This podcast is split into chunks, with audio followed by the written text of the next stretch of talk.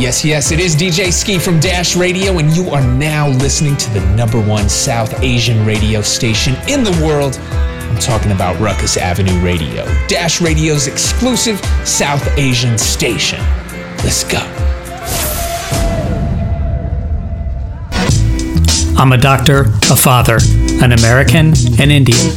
I've had conversations about life from every angle, and as I've navigated the South Asian experience, I share stories of people and their purpose. And what they're saying over and over again is trust me, I know what I'm doing.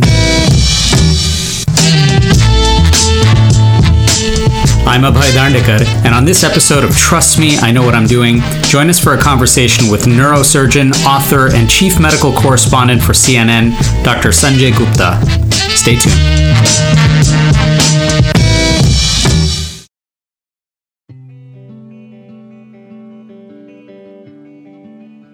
You know, it really does bear repeating, so I'll say it again. I am profoundly grateful for everyone listening to the show, and thank you so much for subscribing to the podcast, sharing it with your friends, and following us on social media at My Good Friend. And yes, that's F R A I N D T, a whole separate story behind that one for later. So, in September of 2005, I was serving as the pediatrician on a mobile medical clinic. And in the aftermath of Hurricane Katrina, I had the privilege to care for kids and their families in both Houston, Texas and Biloxi, Mississippi. Now, these were really sobering experiences, exhausting long days and nights of working in makeshift locations with devastated and displaced communities. It was definitely before heavy social media and the iPhone, so staying up to date was dependent on, well, the news. And as a physician, trying to comprehend the ineffective and paralyzed institutional responses was simply discouraging. I was so proud and compelled to be there, but it was frustrating to a degree, and it felt like no one really cared or really understood what was going on. But you know, every day I found a glimmer of reassurance, camaraderie, and hope in the form of two to five minute segments on CNN. And that reminded me that someone understood the situation, was sharing it through an informed and intelligent lens, and was exuding the trust that we, that I, was craving. For me and so many others, that form of solace, empathy, and honesty came from another doctor, a neurosurgeon and medical correspondent on CNN named Sanjay Gupta. And for over 20 years now, through times of crisis and times of calm, Sanjay's been a wealth of medical knowledge, in many ways serving as a medical compass for the American and global public. Originally from Michigan, where he grew up and completed medical school, he now practices medicine and lives with his family around Atlanta. I was so grateful to catch up with him to talk about life as an Indian American in 2021, about his first days at CNN, about navigating through the challenges of combating misinformation and disinformation, and we even shared notes about raising teenagers. I told him how my daughter is in college about three miles from our house, and he seemed very excited by that prospect for his own daughters. Go Bears, by the way. We started out though by welcoming him and sharing a very important endorsement. I, I, guess delighted is the word, but I'm truly thrilled to be on with Dr. Sanjay Gupta. Sanjay, thank you so much for joining us. What a pleasure. I mean, thank you for having me. And I love the podcast. I've listened to it and I love the title and the sensibility. It's it's it's great. I think we need more more of that, it seems nowadays. You know, I was telling a colleague uh, of mine that there's likely several thousand Sanjay Guptas in the world, but I'm proud to share that you're the official Sanjay Gupta of Trust Me, I Know What I'm Doing. So thank you. Yeah, no, I appreciate that because there are there are a lot of us, as it turns out, as you know, and even a a movie director in India. Yeah. And and I will sometimes get these strangest messages, either on social or otherwise, saying, "Hey, I really loved your movie, or or sometimes I really hated your movie. Either one. but I, you know, I don't know how to take those except to tell them that wrong, wrong Sanjay. Gupta. Wrong guy, right? Um, wrong guy. Listen, you you've been at CNN now for over twenty years. Do you remember your first day? I, am trying to remember what I was doing 20 years ago. I think I was in my first couple of months as chief resident. You know, do you remember that first day uh, at at CNN and what that felt like? And are there any parallels to maybe your first day in, in med school or as an intern? I do remember my first day pretty well. Um, it, it, it, was it, it felt very very heady um, because it was a brand new world, and I think anytime, especially for me at the time, I was um, 31 years old. I you know was was practicing already and had gone through the gauntlet of you know seven years of training, neurosurgical training, and was on faculty. And all of a sudden, to sort of immerse yourself in a brand new thing, um, was was it was it was daunting. I felt, you know, I mean, I think I think maybe anything is the first time you're doing something like that, but I still remember even the first story. It was um, it was something that I had uh, been reading about uh, even before I started, and it had to do with um, Agent Orange of all things and potential wow. reparations for the military because of some of what had happened in Vietnam.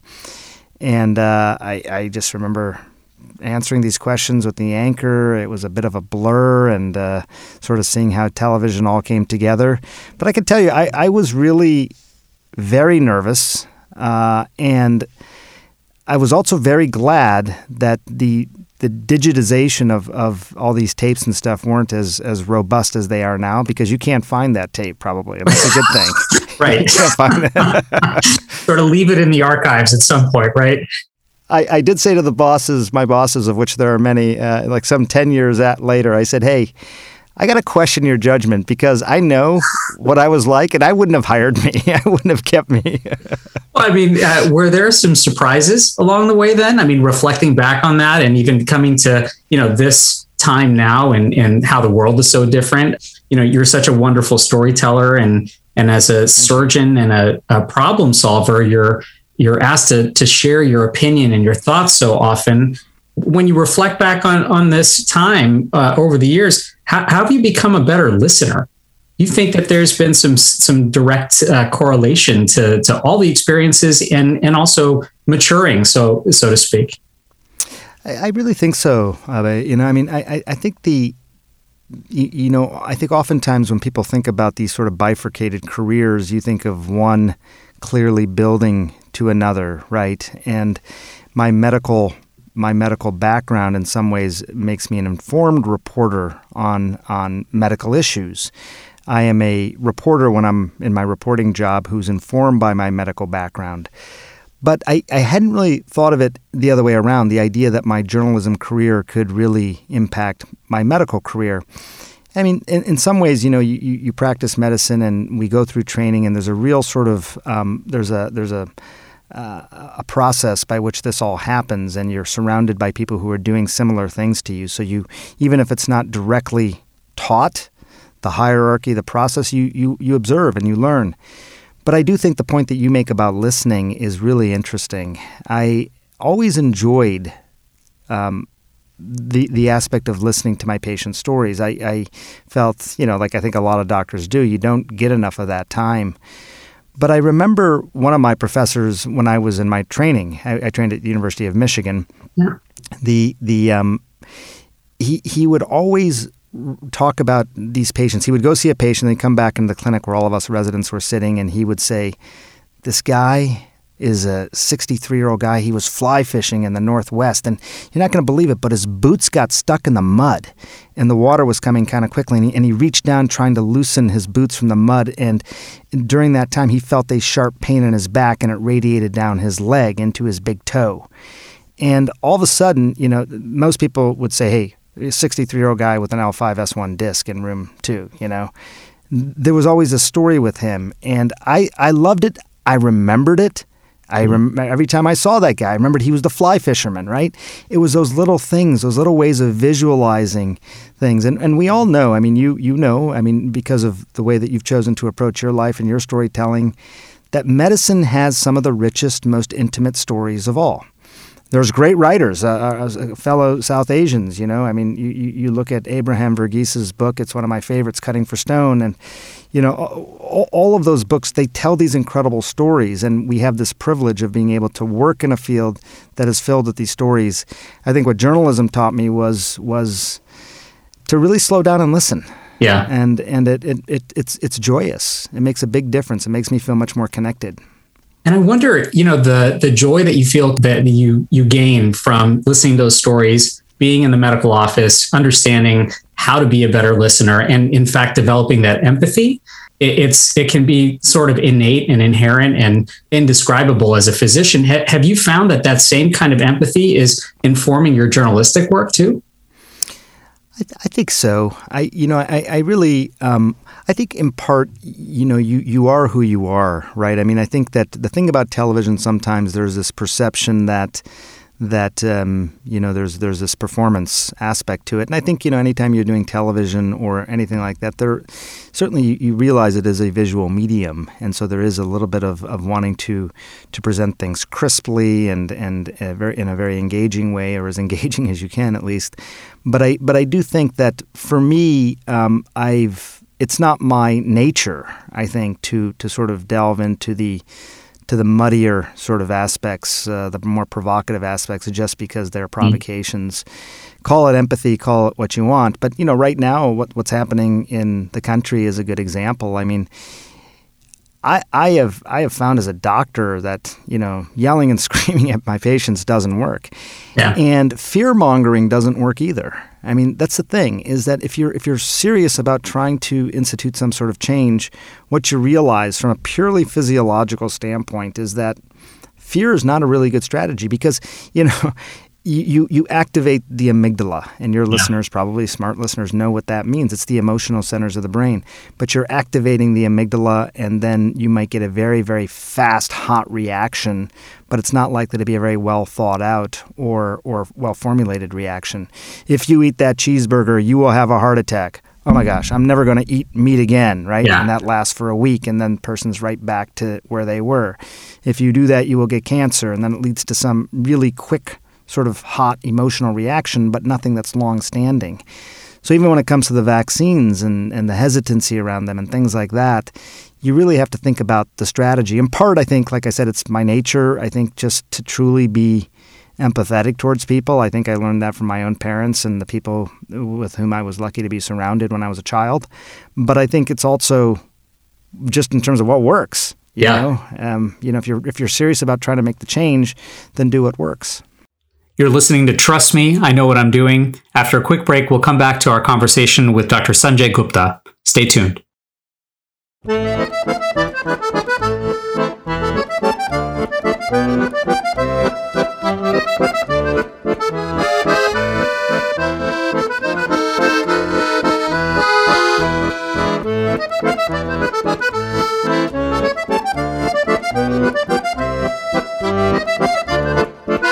Hi,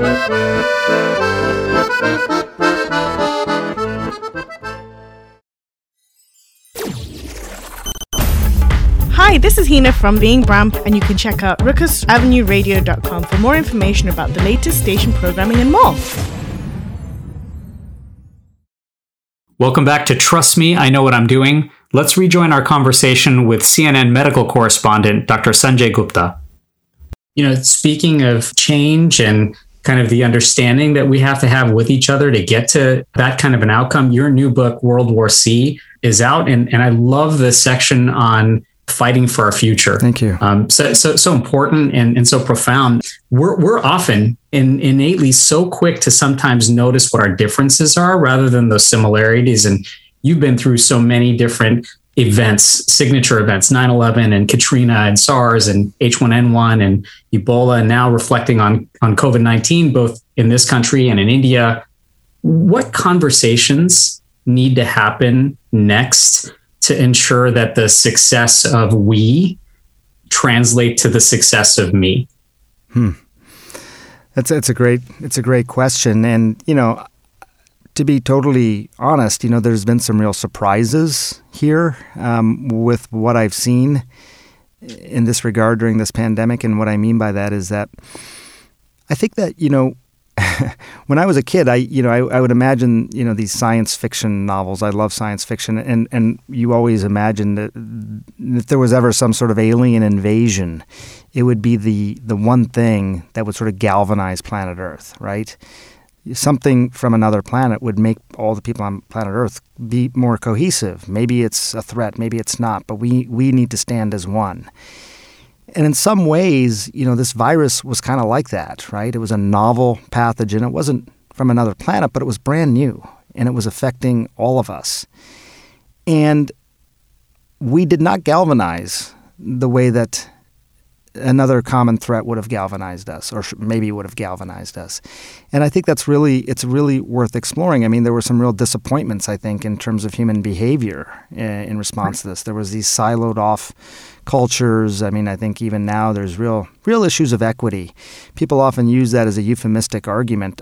I, am just telling you that look, eh, we we need to be in this together or we're really not going to be successful. Even now going forward if if certain countries around the world end up having significant spread of the virus still we know that that may uh, enable more mutations that potentially could be problematic and that affects the whole world. It's just the way it is and and I think most people sort of realize that by now and still have you know these issues of of equity. But um, well, I, am still optimistic, I guess, in terms of what we learned in, through through this pandemic that the collective is going to still be the most powerful force. I see it in kids more so than in my my age group. You know, I'm in I'm older than you. I could tell because I was already working when you were still in your chief residency. So I, I know that I've right. I've, but I I um but you know I I, I just I hope that the younger, I have three girls who are teenagers, and I see a significant amount of that collective feel. Um, you know, we're in this together, we're going to take care of each other sort of feel. And so that makes me optimistic about the future. I think for now, for the time being, I, I really think that some of the things that really protect us globally have to be codified. I think the idea of investing in prevention and counting on people's good intentions, I'm, I'm okay with that, but I think we have to make sure it actually happens. We have to invest in, in preparation and prevention in a way that we had, hadn't really thought about before. Do, do you think that the those investments in trust and relationship building and education are going to come from youth and parents and families and sadly not from institutions and uh, those kinds of structural things that are already in place? Is it going to have to, in some ways, come from uh, unexpected places where where we do kind of galvanize and unite? I think I think probably I think that the what we ask of certain institutions, whether it be political institutions or or otherwise, uh, has to really I think be evaluated. I think that in some ways they're not necessarily always set up to be the most trustworthy. And I'm not saying that to malign those institutions. It's just that, you know, even if you go back and look historically at who people trusted the most, perhaps not surprisingly, you trust your your insular group the most first, and then sort of concentric circles from from beyond that. So when you start to hear from governmental organizations that are making sweep, sweeping proclamations or um, even celebrity public service announcements, those things may have some impact, but ultimately, it, it is your it is your unit, your tribe, your insular unit that you trust the most. I, I thought it was interesting. Even if you go back and look at H1N1 back in 2009, yeah, there was a lot of vaccine hesitancy then as well. People may not remember because it wasn't as big a, a pandemic, as severe a pandemic, but there was significant hesitancy, up to 60% at one point. And what they found was that the person that people were most likely to listen to in terms of actually shifting from not taking the vaccine to taking it was their own family health care provider. It was their it was their person. They knew them, they knew each other, there was that trust. I think as human beings we evolved as suspicious creatures. Yeah. We had to be suspicious. We had to be skeptical. We could not trust. Trust in some way was letting go of something that was very, very primal to us for survival. If you weren't suspicious or skeptical, you could die. I mean, it was that was that was early early civilization. If you live in a in a society of rules and laws does it allow you to trust? I trust when I walk down the street that a car pulling up on the road is not going to swerve onto the sidewalk and hit me. Yeah. I got trust when I go to a restaurant and pay with a credit card that I'm not going to be food poisoned. You know, wh- whatever it may be. Those things come after lots and lots of work and they cannot be betrayed. If you betray that trust, or if, it, or if the sense is that it's betrayed, it's very, very hard to regain that. Much harder to regain broken trust than to gain it in the first place. So I think we have a lot of work to do. There's been a lot of trust that's been violated here, and it's it's it's sad in a way, but I don't think it's irreparable. Yeah, I wonder because we've found that in this pandemic culture, after all the conversations and this magnification on the pandemic and on public health institutions, you know, these conversations have been very profound, but I've, I've found that we're hopefully coming away from this sentiment of retreating into those tribes. And, and hopefully those conversations are, are becoming a little bit easier when you think about all of these conversations that are happening, not just in this country, but globally, tying these together in policy and media and medicine and sort of how they how they weave together. I know you've been really passionate about trying to weave these together in this uh, Life Itself conference. And are these conversations that that have to happen at the grassroots level as we try and connect all of these things together and and go beyond just sort of the the thinkers and the creators that are out there, but try and find these thinkers and creators and this excellence in, at the community level? I, I think so. I, I, think whether it's grassroots or really, really uh, tapping on the on the experience and expertise of people who are living these things that we're talking about. I think as a policy person and you know, I've worked in policy jobs where I'm working at the, you know, on healthcare at the White House. You know, my greatest revelations would, would come when I would spend time with people and, and I'm talking, you know, walk the sidewalk because there's just all these little non intuitives that come about that I did not realize that was a big deal to you. I didn't realize that this is how this informed your thinking on this so much. I thought that was a trivial sort of point, but in fact it's huge for you and, and now I understand why. But I do think like when I when I think about a role of someone like me, and I say this with I, I say this with great humility, yeah. it, it is it is a uh, like the life itself or other or even media, it's a chance I think to really connect those who are living that experience, call it the grassroots, with with people who can who can implement some sort of policy change. I can I can be the connective tissue, I think, for those people. I'm neither a policymaker nor would I be so audacious to say I've lived the the life and the experience of some of the people that we're we're talking about.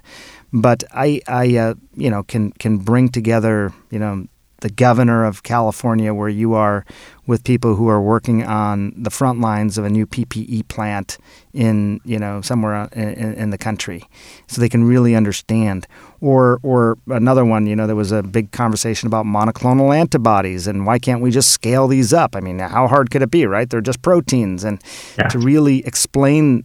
Look, let me show you what goes into manufacturing this and why it has to be done at this particular scale, and then have make sure the governor of a state is in the room who can hear this, and then that will influence how they, they approach something. But I, I think you know that that's part of that building that trust as well. I think we we talk we talk at people more than talking to them. We we know what people think, but we don't always know how people think. Mm-hmm. Sometimes I just want to know how people think. I, I, I can walk into conversation pretty certain that I'm not going to agree with somebody on something because I've already heard what they think about it. Right. But the reason I'll still have the conversation is because if I don't think they're a lunatic, then I do want to know how they think. I, I do want to understand how they arrived at that. Maybe maybe I'll change my mind. Yeah. and I have changed my mind on things. I don't I don't walk in uh, fully convinced that I'm always right, but I do think not talking at people, talking to them, learning how they think, not just what they think, is is is is the connective tissue that builds that trust and actually gets things done. I think you're right. Just it, it, goes back to engaging and listening. If if you're not if you don't have that listening hat on uh, all the time, then you're going to miss that nugget. You're listening to Trust Me, I Know What I'm Doing. After a quick break, we'll come back to our conversation with Dr. Sanjay Gupta. Stay tuned.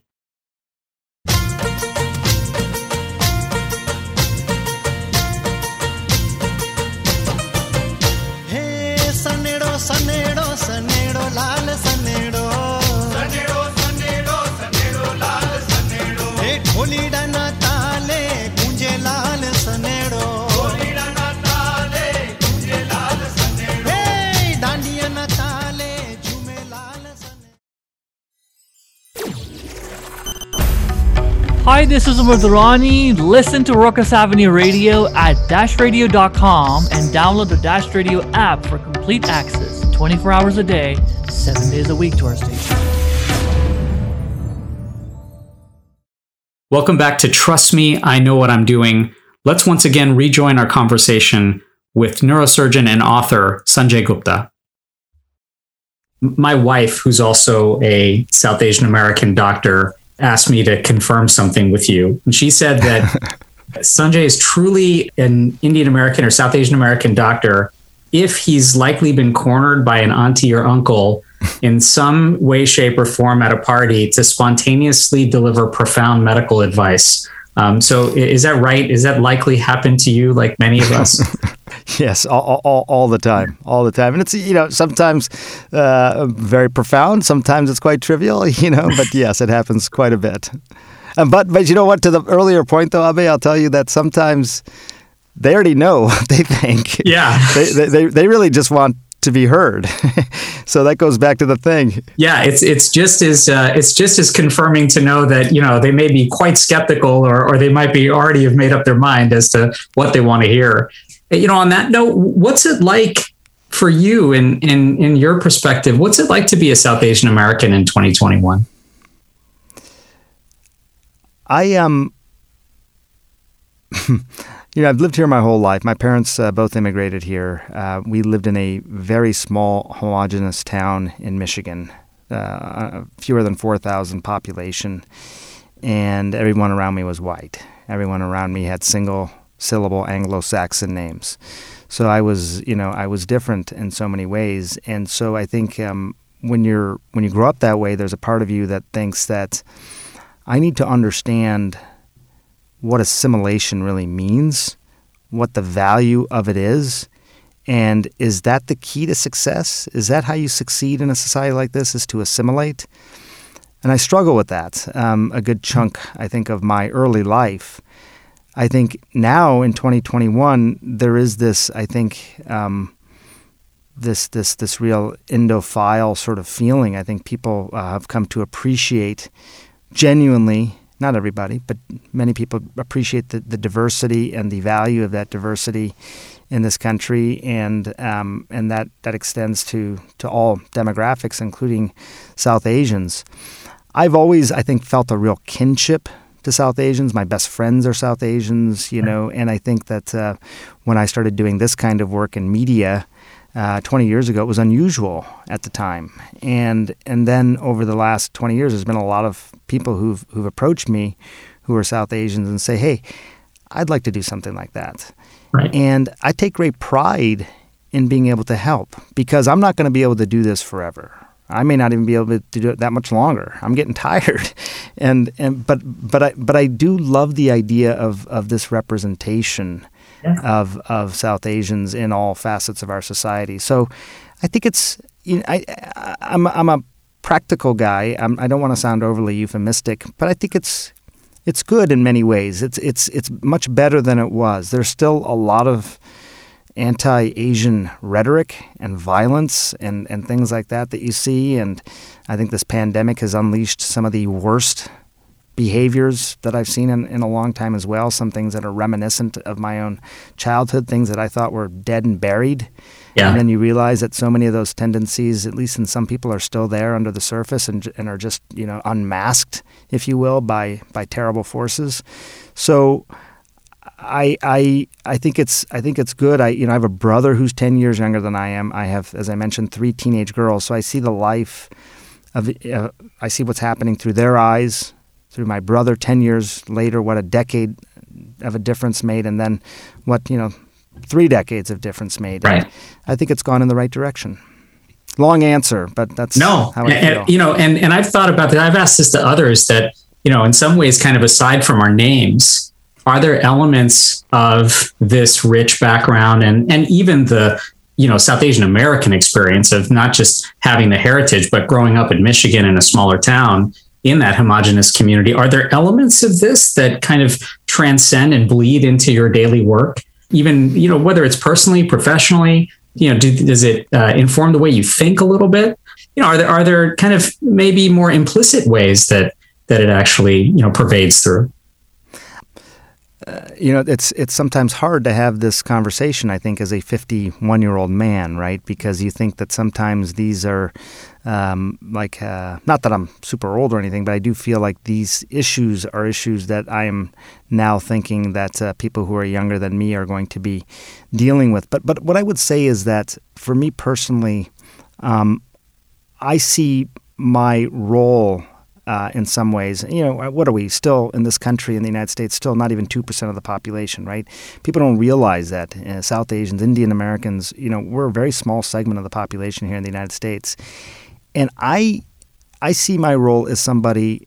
It's not necessarily a leadership role, but it's a role where I want to empower people. So I take great pride in my Indianness, if you will.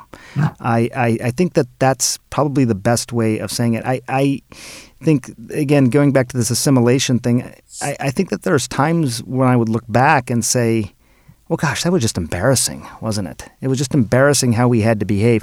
It would be embarrassing when my parents would have their bosses over for dinner, and my parents both very intelligent people. My mom, a refugee uh, after the partition, who then becomes the first woman engineer at Ford Motor Company. My dad, a brilliant guy, brilliant mathematician to this day. And yet they would have to pander in a way that I found very unbecoming. You know, this is when I was a kid. I'm talking about, and like if I can if I can be part of a a society and and help create that society that that doesn't have to happen yeah. That you you are you and you don't you do you and you don't have to worry about having to assimilate in a way that's uncomfortable. Uh, you know, I think is is really it's important. I, I I'm not eloquent on this issue. I mean, I'm still I still struggle with it, and I'm thinking about it a lot. You know, what's funny is I don't think many of us are, and I think that it, it does require that kind of deep introspection. I thought of this when I was thinking of you know you've done some work in in your book the the keep sharp um, sort of project, and and I was thinking about breathing and pranayam and mm-hmm. this sense of you know community and extended families and sort of you know that that nature of of building these strong social connections and sort of protecting our, our minds as we age. And, you know, I, I, I, now know I'll have to get Sudoku advice from your dad, looks like too. So, but, you know, I, I think we all struggle with that in, in trying to find out like, introspectively how does this actually bleed into our, our daily lives? And you know maybe for some it's more obvious than others um, but for for most of us it probably you know goes beyond. I think i see that a lot in my kids and how they um, actually manifest it because I find that you know oddly they they do things perhaps you know in ways that that my father or my mother would um, without me even knowing it. And they're sort of carrying on that that hmm. you know daily heritage in, in some ways. That that's really interesting, right? I mean, sometimes when you notice that, uh, then you, you're you're reminded of just either how genetic things are or how much neuronal mirroring there is in terms of our behaviors and when you when you fight that tendency you know it's it feels like an uphill battle you know if you can just feel very comfortable in your own skin that there, there's a lot of joy in that you know for sure when i was a kid i'll just tell you quickly um, so again, small town Michigan, right? Everyone around me is not just white, but single syllable Anglo-Saxon names: John, you know, yeah. Mike, Dave, Bob, you know, and and then Sanjay, and and I remember thinking when I was six years old that I could solve all of the problems that that come with what I just described, which was, you know, I was the different person. Um, when you think of xenophobia Xenophobia is a is a fear of others, and it and, and it can be anybody that's different, right? So if you're the only dark skinned person in a place like that, and the Iran Iranian hostage crisis is happening, then you take on all the attributes of a of a uh, group that people are angry with, you know, because of the hostage crisis, whatever may be happening, oil prices, OPEC, whatever might be happening. This is far uh, a long time ago, maybe for many of your listeners, but these things were my reality as a child. And and I thought I could solve all those problems by simply changing my name to Steve. I would just change my name to Steve, right? And Steve, by the way, was the six million dollar man, Steve Austin. So that was where that came from. Yes, I I I, I was just going to ask you that. Uh. yeah, no, it's so. I wanted to change my name, and I went to my mom and I said, "Change my name to Steve." And my mom, to her credit, said, "Okay, let's do it. That's what you want. We'll do it. We'll change your name." And I kind of thought about that night. I was a kid, I was six, seven years old, and then thought, you know what, that just feels wrong.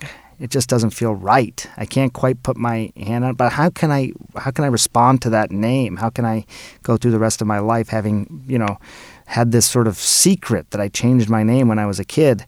And I didn't do it. and I think it's one of the things of which I'm most proud. You know, people often people will say to me, especially in the television, you know, about to the television career, they hired you. You were one of the only Indians. You know, they hired yeah. you even though you were Indian at that time, and I think I can confidently say they didn't hire me in spite of me being Indian. They hired me because I was Indian. Right. Right. right. And then that was an attribute. And I want to remind you of that. And I want to remind my kids of that and young people of that embrace that, and you know, you're, it, it, it's much more likely you're going to be preordained for success. I'm grateful for it because I don't think uh, Steve Gupta has the same ring to it. Uh, Although you know how you said you know you know seven thousand Sanjay Guptas. I actually met true. a couple Steve Guptas. I did meet a couple. I didn't tell them the story, but I, that's right. If they're out there listening, they they know. They know, right? You're listening to Trust Me, I Know What I'm Doing. After a quick break, we'll come back to our conversation with Dr. Sanjay Gupta. Stay tuned.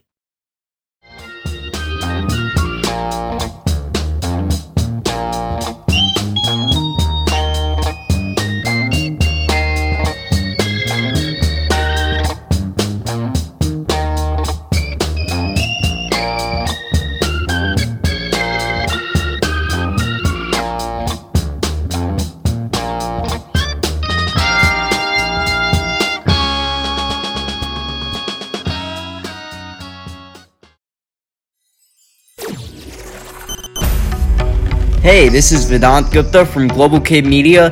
Listen to Ruckus Avenue Radio at dashradio.com and download the Dash Radio app for complete access 24 hours a day, 7 days a week to our station.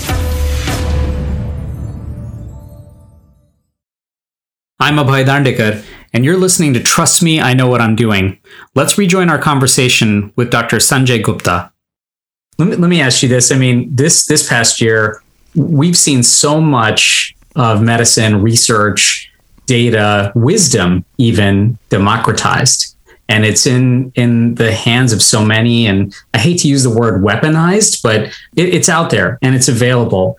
And, and, you're on a platform and have the the knowledge and the credentials to exemplify truth and scientific reason and authority in that way you know, we as physicians have have become really fatigued in in some way of of trying to represent that and um, in some ways combat that sort of misinformation.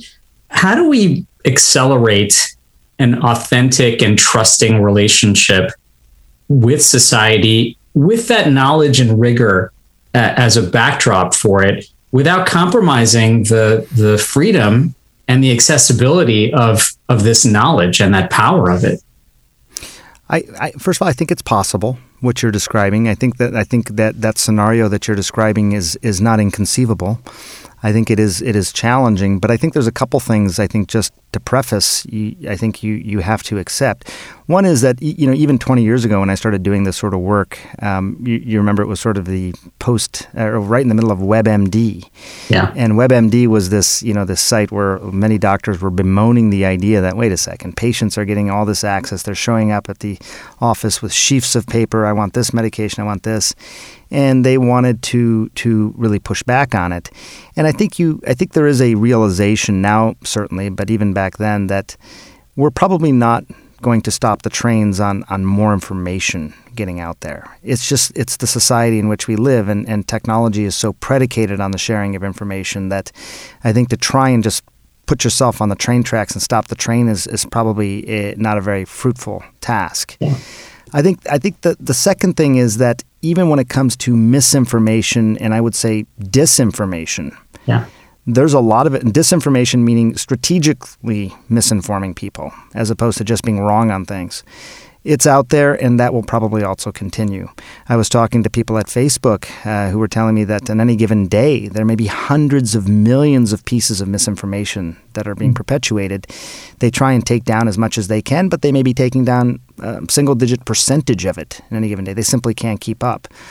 And then the third thing I think I would preface is by saying you, you you cannot define success, I think, by by convincing every single person of what you think is right. You can't. Um, you're going to have to accept the fact that that success in, in this world of of information and, and information transfer is going to have to account for some people simply never accepting the message, no matter what you do, no matter how you ex- distribute it, even if you are the trusted family doctor, for example, doesn't matter. So once you sort of account for those three things, I think you then realize that it is possible to then be strategic uh, about this this um, democratization of information mm. and say, look, instead, as an example, instead of taking down hundreds of millions of pieces of bad information, why don't we make sure that every time something comes up about fill in the topic, that we're also putting up good information? That we're going to make sure that if someone searches for, you know, vaccine or hydroxychloroquine or whatever, that yes, they're going to get the information that's out there, but we're also going to make sure that well vetted, well thought out information is also going to be there. I think we also, I think, have to make a distinction in our own minds, and it'll affect how we present things between information and knowledge. Information is plentiful. It's out there and it is it is all treated the same. There, there's no distinction, you know, between it. People can read the same thing, and you. I saw a study that said this. It was a, it was a study that said this. Now it turns out it was a terrible study, but how do I explain that? um, to somebody without really getting granular about what is a meta analysis versus a randomized controlled trial and why a meta analysis of 18 bad studies doesn't make it a good study all of a sudden, you know, whatever it may be. But instead, really say, what are you trying to do? With this information. Yeah. Because what knowledge is is contextualized information that is actionable for people. So sometimes it's worth taking the extra beat, if you can, if you have that sort of relationship, and say, what is it we're really trying to convey here? We're talking about vaccines. What are we really trying to convey here? Are we trying to cast doubt on their efficacy? Are we trying to explain how they work? Are we trying to convince people to take them? Really defining the objective as opposed to just using information in and of itself as the currency. I think is it, it, it make it's worked from it's it's helped me. I, I shouldn't say worked for me because I'm not I'm not perfect at it by any means, but I think when I sort of keep these things in mind, anytime I'm even walking into a, a, a, uh, television segment that's even just a few minutes long, I kind of go through this thinking process in my own head. Mm. Uh, I, I got the I got the data, I got the information, I've done the homework, and you do a lot of homework in this job. But ultimately, what am I trying to convey here? Let's be clear on my through line. And if I do that right, then I've transformed information into knowledge, and it's more likely to stick. Um, I'm not going to get everybody. Yeah. And and some days are worse than others in terms of just I'm I'm in disbelief at what people believe sometimes, but um, but that's how I generally approach it. It, it reminds me that there are always going to be forces out there to try and um, make disinformation, in fact, the their currency because it either sells or it's it's popular. But at the end, you know, like you mentioned, knowledge is really the outcome that we're all looking for. And maybe that just means reframing what our collective mission has to be with that. And, and it sounds like for you, it, it's sort of that thoughtfulness is behind every one of your uh, segments, uh, at least on television. Yeah, I, I you know, I, I try to, you know, I, I, um, it's been some frustrating days, yeah. Abe, over the past couple years, you know, but I, will tell you, I had a, a story the other day that kind of left a mark on me, which was that I, you know, our air conditioning in our house was having some trouble. So we had the air conditioning um, repairman came to the house. Nice guy, probably in his mid 70s. Very nice, soft-spoken guy. Wore a mask. He went to go fix the air conditioning, and um, and then as he was walking out, I was I, I was walking him out, and he I didn't know if he knew who I was. I you know wasn't part of the thing, but apparently he knew who I was. And he says to me in a very nice way, he says, "Hey." Can I ask you a question? I said, Sure. He goes, Should I get the vaccine? And I said, Yeah, yeah, you should you should definitely get it. I mean, you know, the only there's only concerns early on were some people who had these anaphylactic reactions, but you know, if you don't have an allergy, you should get it. Yeah. He goes, and then he says to me, he goes, the reason I ask is because I have this um, stent in a blood vessel in my leg, and I'd heard some some concerns about blood clotting. Right. And and so I, I didn't know whether I should should get it. That that was a concern. And I said, well, yeah, you know, there, there were some concerns, uh, and there was even a J and J trial, and it was some concerns about clotting, but it was pretty rare, and it was mostly postmenopausal women. And what they have found subsequently is that your risk of clotting is far greater from the disease itself than from the vaccine. And he thanked me. He said, Thank you. You know, I've been, I, have been trying to call my doctor, but I haven't gotten a call back, so thank you. But I really want to get vaccinated because last week my daughter died of COVID. And before she went on the ventilator, she made me promise that I would get vaccinated. But I was worried about this clot. So I've been trying to call my doctor, and you're the first person I've been able to ask. And Abe, it broke my heart. And when you ask about um, empathy, you know, it, it's like if, if we are to cast the people who are not getting the vaccine with one broad brush and say, hey, you guys, at this point, you're idiots. You know, don't do, I mean, come on, you vax hesitant, vax averse, whatever. It's a big, wide world out there. And I think if you're if you're serious about making change and not just a political statement, then do the work. Get in the trenches, talk to the people, convey knowledge, not just information, and maybe you'll make a difference. Maybe not, and you got to be okay with that. Yeah, and and such a such a terrific story. Um, I wanted to ask you this: You still practice neurosurgery, and you still see patients, and given that that so many know you outside of the OR or outside of that patient encounter, in the office or, or in that sort of uh, professional environment, I wanted to ask you this: when you leave the OR or when you leave the doctor's office after completing uh, an encounter or completing surgery, what do you hope your patients, your staff, your colleagues, what do you what do you hope they say about you? well, I hope they don't say that's the TV guy. you know, that that, that right. becomes my moniker that I'm just a TV guy because you know I I do take um, my my um, medical career very seriously, and I've you know spent I spend a lot of time. I'm, i work at an academic institution. I train residents. I have very good relationships with people. You know, I, I hope they, they think that I I'm I'm a, a very good doctor. You know, it, it's funny. I think I get a lot of a lot of patients who come to me because I am on TV which I always think is funny, right? It's like I think I'm a good neurosurgeon, but I'm no better because I'm on television, right? But sometimes that's the perception. So in, in some ways, I've tried to keep those parts of my life very separate. You know, I mean, I I don't. Um, uh, there's some television, medical television people who are my friends, by the way, but they're always wearing their scrubs on TV, and I'm thinking, look, buddy, you know, wear those in the hospital. You know, exactly. have some respect for the for for the job. You know, whatever it might be. But but um, no, I, I, I think that um, you know I think what I'd like people, my my staff, my my students, my residents, my patients, obviously, to say about me is that I took really good care of them and that I spent the time and used good judgment and used excellent surgical technique if it was an operation, whatever it may be. All the things that I think any doctor would want them to describe and then for my students and residents that I taught them something yeah. that they they walked into the situation with a certain amount of knowledge and they walked away with a little bit more. Yeah. I, I I love that. That still gives me a high. You know, it's why I still do it. Why I still live this very busy, bifurcated life. Well, we're walking away with a lot more. Sanjay, thank you so much for joining us. What a treat. And I hope you'll come back and join us at some point. My pleasure. Hope to meet you in person. Good luck to your daughter. I'm so glad that she's uh, three miles away. So, you know what? I'm going to tell my three daughters because I got one who's going to be looking at colleges next year. I'm going to say, you can stick close to home. That'll make dad real happy. Look at that. Right. That'll make daddy very happy. So, good luck to you. And good luck to you, Sanjay. Thanks for all you do, and in my opinion, I'm so thankful you didn't go with Steve. And a big shout out to the engineering team at Ruckus Avenue Radio. You guys are the best. This show is 100% finger licking good, and thanks to everyone who helps keep it that way. Till next time, I'm Abhay Dandekar.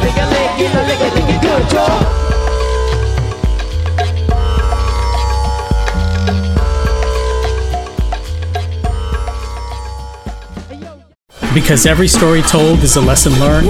Because every lesson learned is a story waiting to be told. I'm Abhay Dandekar, and I share stories about South Asian people and their purpose. And what they're saying over and over again is trust me, I know what I'm doing. Hear it every Monday, Tuesday on Ruckus Avenue Radio or wherever you get your podcast.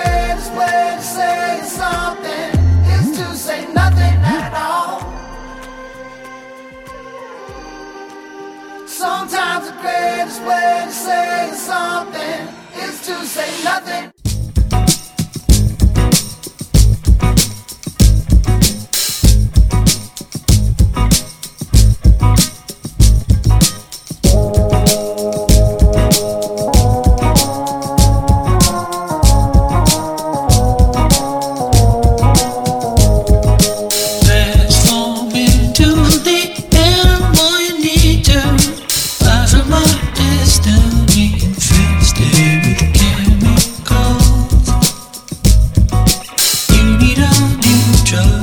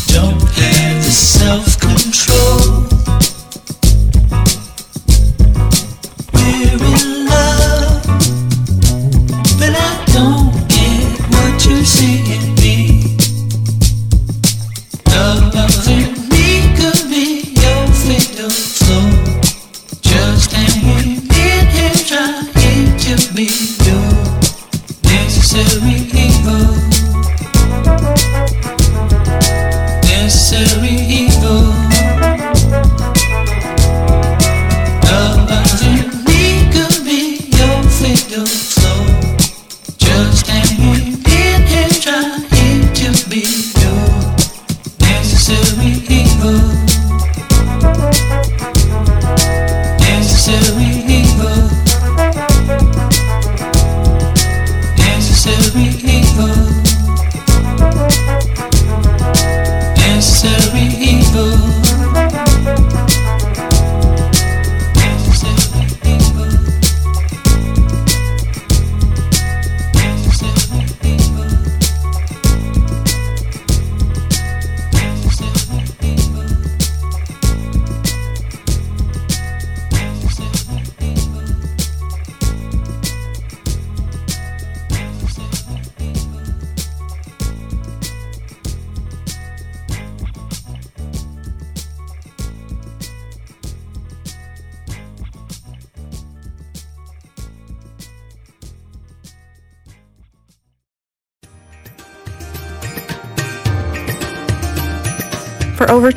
Years, the Desai Foundation has been empowering women and girls through community programs to elevate health and livelihood in India and the US.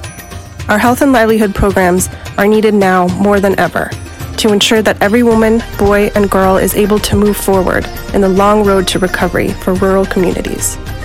That's why we want to invite you to the best Diwali party in NYC, Diwali on the Hudson. Join us for an evening of networking, open bar, delicious food from Desi Galli, and entertainment from Grammy nominated Falu, Ajni Dave, and the Resistance Revival Chorus to celebrate and support the communities we serve in rural India.